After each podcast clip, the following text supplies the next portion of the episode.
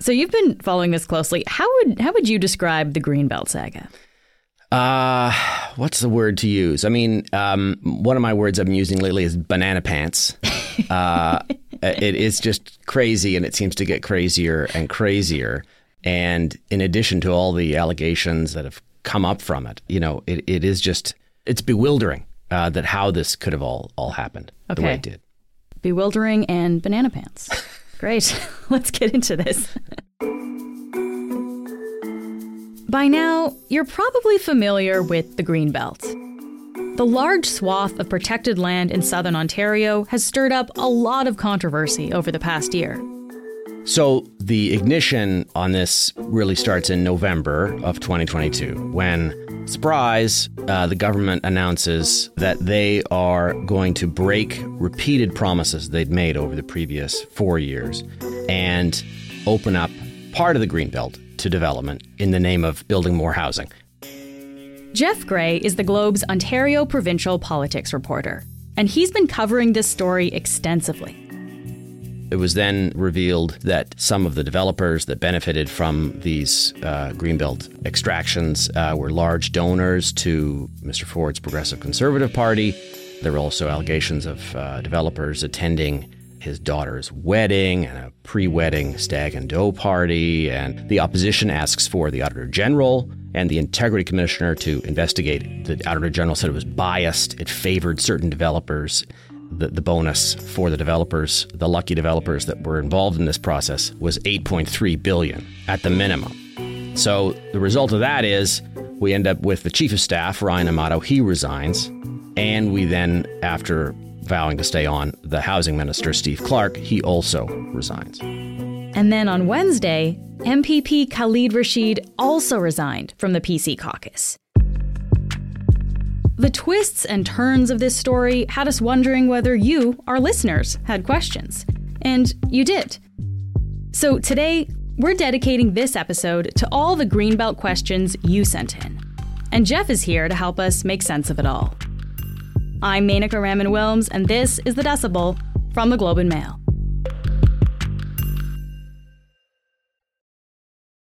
Jeff, thanks so much for being here. Thanks for having me. We have a lot of listener questions here, Jeff. So let's just jump right in. Uh, and I want to start with one that looks at the really broad strokes of the story. So the question is what are the potential positive and negative facts and effects that would come from the Greenbelt opening up? Uh, so, Jeff, can you just lay out why the government says it wants to open the Greenbelt uh, and, and what the argument against it is? So the government repeats, uh, you know, the premier and, and his new housing minister, his old housing minister, the, the line they repeat is, we have a housing crisis.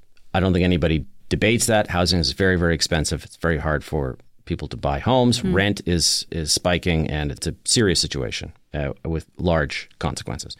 So they say that we can build fifty thousand homes on the greenbelt on this on this land, which Okay. is a small it's a small portion of the larger greenbelt. The greenbelt is eight hundred thousand hectares. We're talking about three thousand under three thousand hectares. The government has this goal. It says we need to build one point five million homes uh, by twenty thirty one. Okay. Uh, now, uh, few problems with that. One is uh, there were reports, uh, multiple detailed expert reports that show that Ontario already has enough land earmarked for housing to meet its housing goals.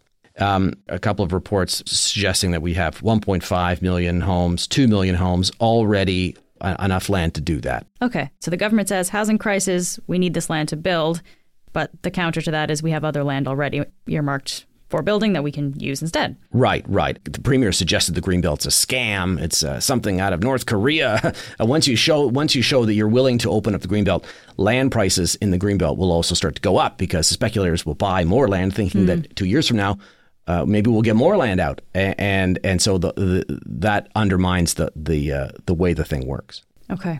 Uh, we've got lots of other questions about the land here. I, I just want to ask about the environmental impact of this because I, we talk a lot about the greenbelt, but the, the purpose of it really was to preserve this this area, right? So there was a question: How many of these removed properties interfere with wildlife corridors or key streams, rivers, and aquifers? So basically, the environmental impact. That has not been talked about as much. It has been uh, an issue with the largest chunk, which is um, was called the Duffins Rouge Agricultural Preserve. It's east of Toronto in Durham region. Most of what we're the land we're talking about is actually in that area. um, and uh, it was preserved for farming. Um, but it is right next to uh, the Rouge National Park, uh, federal uh, national park. And Parks Canada and the Environment Minister, the federal Environment Minister, have raised concerns and are doing studies about the impact of development on land right next door uh, and how that will affect the goals of the park to preserve wildlife. The, the minister has actually threatened to block development if he thinks it uh, will harm endangered species and, and, that whole thing. You know, wildlife corridors, all that stuff is all a live issue there. Hmm, okay. I mean, the, the Greenbelt had three purposes really preserve farmland, contain sprawl, you know, let's build more densely, hmm. uh, and the environmental sensitive uh, wildlife aquifers, all that stuff is also a, a piece of it. Okay. Huh. All right, that gives us some context. Uh, one listener wants to know about consultation with First Nations. Uh, and they say this is significant and in the public interest as part of reconciliation with First Nations. Uh, Jeff, how were First Nations involved in this process? Were the people consulted? So, not at all. And the Auditor General's report, I think, wraps the government's knuckles for that. Uh, with the controversy kind of rolling, the, the new housing minister and the premier have said we're going to review the entire Greenbelt the Greenbelt requires a 10 year review, and they they say that they will consult First Nations in, in that review. Hmm. But they also say that review could see them take more land out of the Greenbelt. So, so they're going they're going through it all and naturally looking. At it. It's a double over. down on it for sure. Yeah. Uh, let's let's talk about the land here again. So in Ontario Auditor General's report released in August, said landowners of the 15 sites that were removed uh, could see their value increase by $8.3 billion. Uh, and, and a listener wants to know what was the value of the land prior to the original Greenbelt announcement? What do we know about that, Jeff? So 8.3 billion is how much more money the developers are getting uh, based on what the land was worth before the Greenbelt was opened up and after. So it's not the total amount. It's it's the uplift. It's mm. the uh, uh, the bonus they're getting. Okay. Most of this land is owned by private landowners. So it, it's not it, actually public land. Most of it. None of it is. Mm. Uh, I mean, there are some public lands in the Greenbelt, but the land we're talking about is all owned by private individuals. But okay. in in the 1970s, the Ontario government expropriated a whole bunch of land, and they wanted to build a, a sort of the community of the future or something or whatever. Uh, and they also wanted to preserve a large chunk of it for farmland. Um, they agreed to sell it back to the farmers Eh, starting in 1999 in the early 2000s uh, on the condition that it was to be agricultural forever. This is even before the Greenbelt. Um, and they, so they sold it back at very low prices. Mm. Uh, when land is zoned for agricultural, um, it's worth a lot, lot less than if it's zoned for houses or factories or or whatever. So that land, uh, much of it has ended up in the hands of, of developers uh, who also got it at low prices. But now because it's not greenbelt anymore and it's not preserved for agriculture anymore. It's worth way, way, way more. Okay.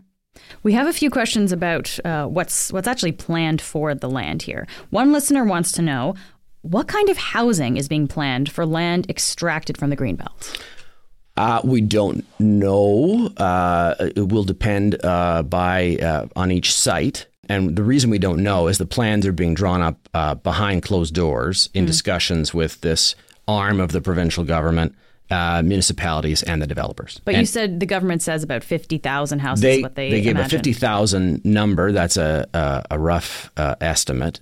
They've, they've promised complete communities. They've said that the developers will have to pay for a lot more of the infrastructure than they would normally pay for. Hmm. Um, they're talking, you know, schools and roads. And the new minister of housing has said that he'll tell us uh, when the deals are done, we'll get to see those deals at the by the end of the year. He said. Hmm. But so, these are these are detached houses. Then these are not apartment buildings. Well, I think it's going to be uh, it's going to be a mix. I think a lot of what the industry is building uh, now is yeah is sort of townhouses. They call them stacked townhouses. That um, uh, but um, you can't just put uh, high rises in the middle of what's now a farmer's field with no transit, no roads. They've also said uh, that the 10% will be attainable slash affordable. Okay. The government's not defined what either of those terms mean in this context, and so we, we, we don't know what what shape that will take. Okay.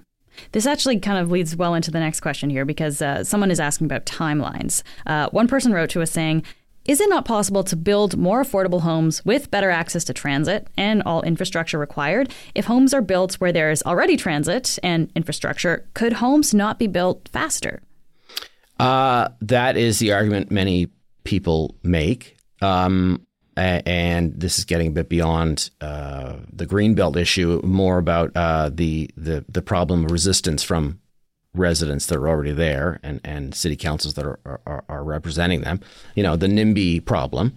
Mm-hmm. Um, but uh, I mean, to be fair, the government is also uh, imposing uh, large densities on top of transit stations. Um, uh, in existing communities uh, as well. But this but, is an interesting point, though, because if we're talking about like farmers' fields, like there's no, I guess, sewage system, transit, exactly. like there's none of that, right? That, that's the whole problem with. So, so the the way this was sold was. Um, we're going to find spots on the greenbelt we can develop really fast. Uh, they, they've set aggressive timelines. They said it's got to be uh, we've got to have significant progress on approvals, whatever that means, by the end of this year, and we've got to have shovels in the ground by the end of 2025. Hmm. Um, and so uh, the government believed that uh, there were lands on the greenbelt because developers told them there were. Um, evidently, that they could do uh, do housing quickly, but as the Auditor General's report has revealed, and the Integrity Commissioner's report as well uh, chimes in on this, uh, the process was done so quickly, and you know it was driven by this one political staffer um, that they didn't really have a lot of information. In fact, criteria that they had set for examining these suggested lands uh, about servicing, you know, their pipes, other mm. roads, um, and and can we get it done quickly? And also, is it environmentally sensitive? All that criteria was either altered or scrapped completely uh, because there either wasn't time to evaluate the land properly, or these lands wouldn't have passed wow. any of those tests. Um, or uh, they also made the uh, bureaucrats working on this sign uh, non disclosure agreements. So they couldn't ask other experts, they couldn't ask the municipalities, hey, can you guys get this land ready quickly if we put it out of the greenbelt? Hmm. So subsequently, of course, uh, in Durham region, uh, uh, said this large plot of land, the Duffins Rouge lands that we were talking about earlier. One estimate to build out that whole area with the proper infrastructure would take 25 years. Wow. Uh, so like this is it's this is a really interesting point here because like the whole idea of building here seems to be the government wants to get houses built fast, but if you have to start from scratch like this, yeah, of course it would take a long time. Now there is a part of that land that can be done more quickly with existing uh, infrastructure, hmm. uh, and it's about 1,200 homes. But that's a lot less than the 30,000 that they promised for that chunk. And that 30,000 is a big chunk of the 50,000 yeah. that they've said that they'll get on the greenbelt. We'll be back in a minute.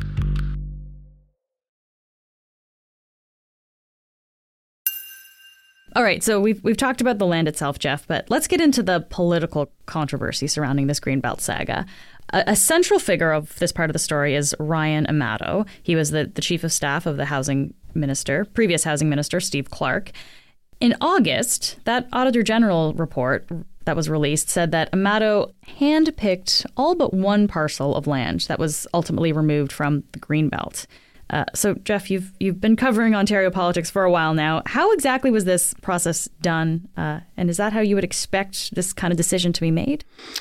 Uh, okay, so no, uh, that, that that is, I think, the heart of this thing that uh, um, has been so bizarre mm. is that um, uh, the way this all went down is that, is that the premier, uh, in a uh, uh, mandate letter, the which is the the sort of letter you give your cabinet ministers and tell them what you want them to do, which the government has been fighting to keep secret. In that mandate letter, which we know about because of the Integrity Commissioner's report, the Premier asked Housing Minister Steve Clark to uh, look at uh, ways, processes to remove, uh, swap uh, land uh, from the Greenbelt, uh, despite, of course, them having promised not to touch the Greenbelt. Of course. Yes. and the Premier's office also hires this fellow, Ryan Amato, to be Steve Clark's chief of staff. And the entire task, according to these two reports, is basically left with Mr. Amato.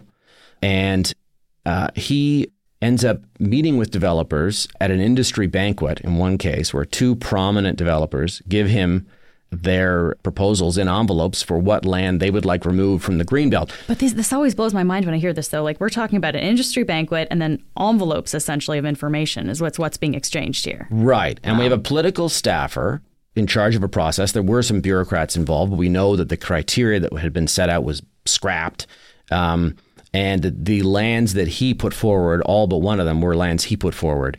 ended up being removed from the Greenbelt. Uh, so you have a politically driven process, is what these watchdog reports have, have said. Wow. Um, and, uh, you know, normally you would think if you were making a decision that A could make a bunch of people $8 billion in profits overnight, um, B was a huge uh, centerpiece of, of what your government was now doing in the middle of this housing crisis. You, you might think that would be the process would be a little different. Maybe you'd have a bunch of experts, or you'd have it would take uh, a while. You might have hearings. You might let, if you did want to open up the greenbelt, you might let people who have lands apply publicly so they would know. I mean, that's the center of of, of what the Auditor General got at, that this process was biased because not everybody knew to slip their envelope to Ryan Amato.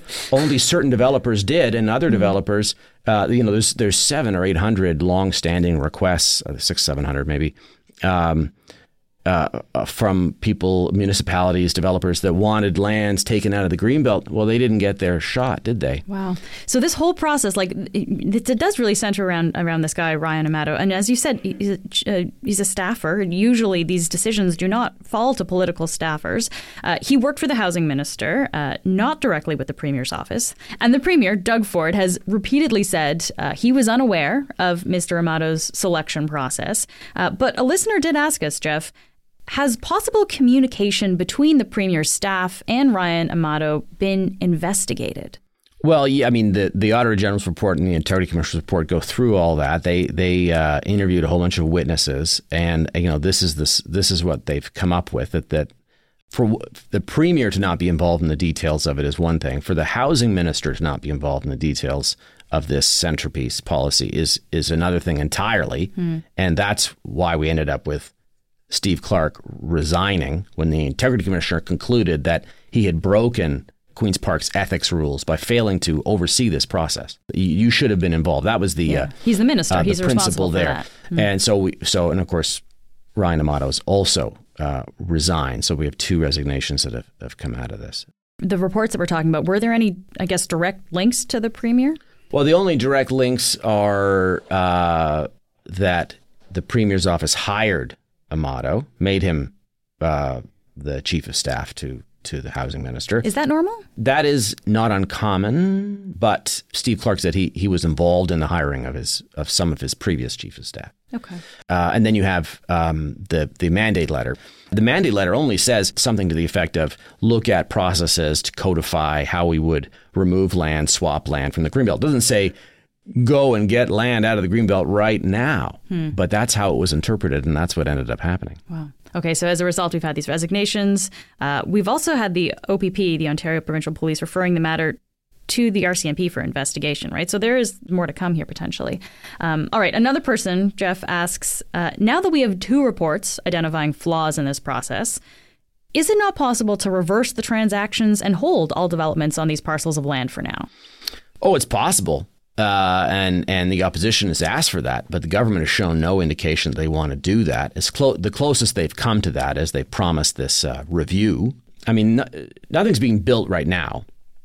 Uh, we're still in this these closed door talks to determine how much the developers are going to contribute to the infrastructure and what's going to be built. Okay. So we're still in that. And the government has said, even though they're doing this review, uh, they still want shovels in the ground on these plots of land by the end of 2025. But they said if the review determines that some of this land should go back in the Greenbelt, they would put it back in. Okay. Another listener asks, Hi, they greeted us. so I noticed on the map that there is a lot of land around the Greenbelt that doesn't seem to have buildings. Why don't you just build there instead? Just wondering. Well, yes. I mean, that is, um, if we're talking about the land inside the Greenbelt, we're talking about what people sometimes call the White Belt huh. because the on the map the green belt's green. Uh, the built-up areas of Toronto and uh, its its suburbs are are yellow often. So the the white belt is farmland that's not protected, um, and uh, that is where development has been occurring uh, uh, for decades. Okay, um, and that's where uh, a lot of experts say there's plenty of land to build on that you don't need to go into the greenbelt. That said, um, there's also a lot of people who say we should preserve as much of that land as we can for farming, uh, and we want to keep um, communities compact Uh, we, would like to uh, uh, not have the sprawl problem, which is hard to service with transit, means everyone has to drive. Uh, now, the government, in fact, forced municipalities in some cases move to expand uh, the amount of white belt that it wants to build on for housing. And in fact, the numbers of hectares that it did uh, in that case um, dwarfs the amount they've added of greenbelt land. I mean, they, they've we, we they they have expanded massively uh, into building in, into the white belt al- already. And that goes back to the uh, experts who say there's plenty of land when we don't need the green belt. You could build on the white belt and, and not have to touch the green belt. Then, right. Or even better, what a lot of people say, a lot of experts say, we should be building more inside existing uh, communities. So just to end here, Jeff, uh, what will you what will you be watching as this greenbelt saga can, continues to unfold? Well, uh, the life of a reporter at Queen's Park starts to get busier because the MPPs all come back and the House reconvenes uh, next week. And so uh, we'll have question period every day. The opposition will be able to raise these and other issues. There's also more integrity commissioner investigations coming about other issues that have been raised, lobbyists that were involved. And, you know, this review, will it actually put any of this land back into the Greenbelt? Will they take more out? I mean, it's, uh, it's a story that's just never going to end. The story continues. Huh. Uh, Jeff, thank you so much for being here today. Thanks for having me. That's it for today. I'm Menaka Raman Wilms. Our producers are Madeline White, Cheryl Sutherland, and Rachel Levy McLaughlin. David Crosby edits the show. Adrian Chung is our senior producer, and Angela Pacienza is our executive editor. Thanks so much for listening, and I'll talk to you tomorrow.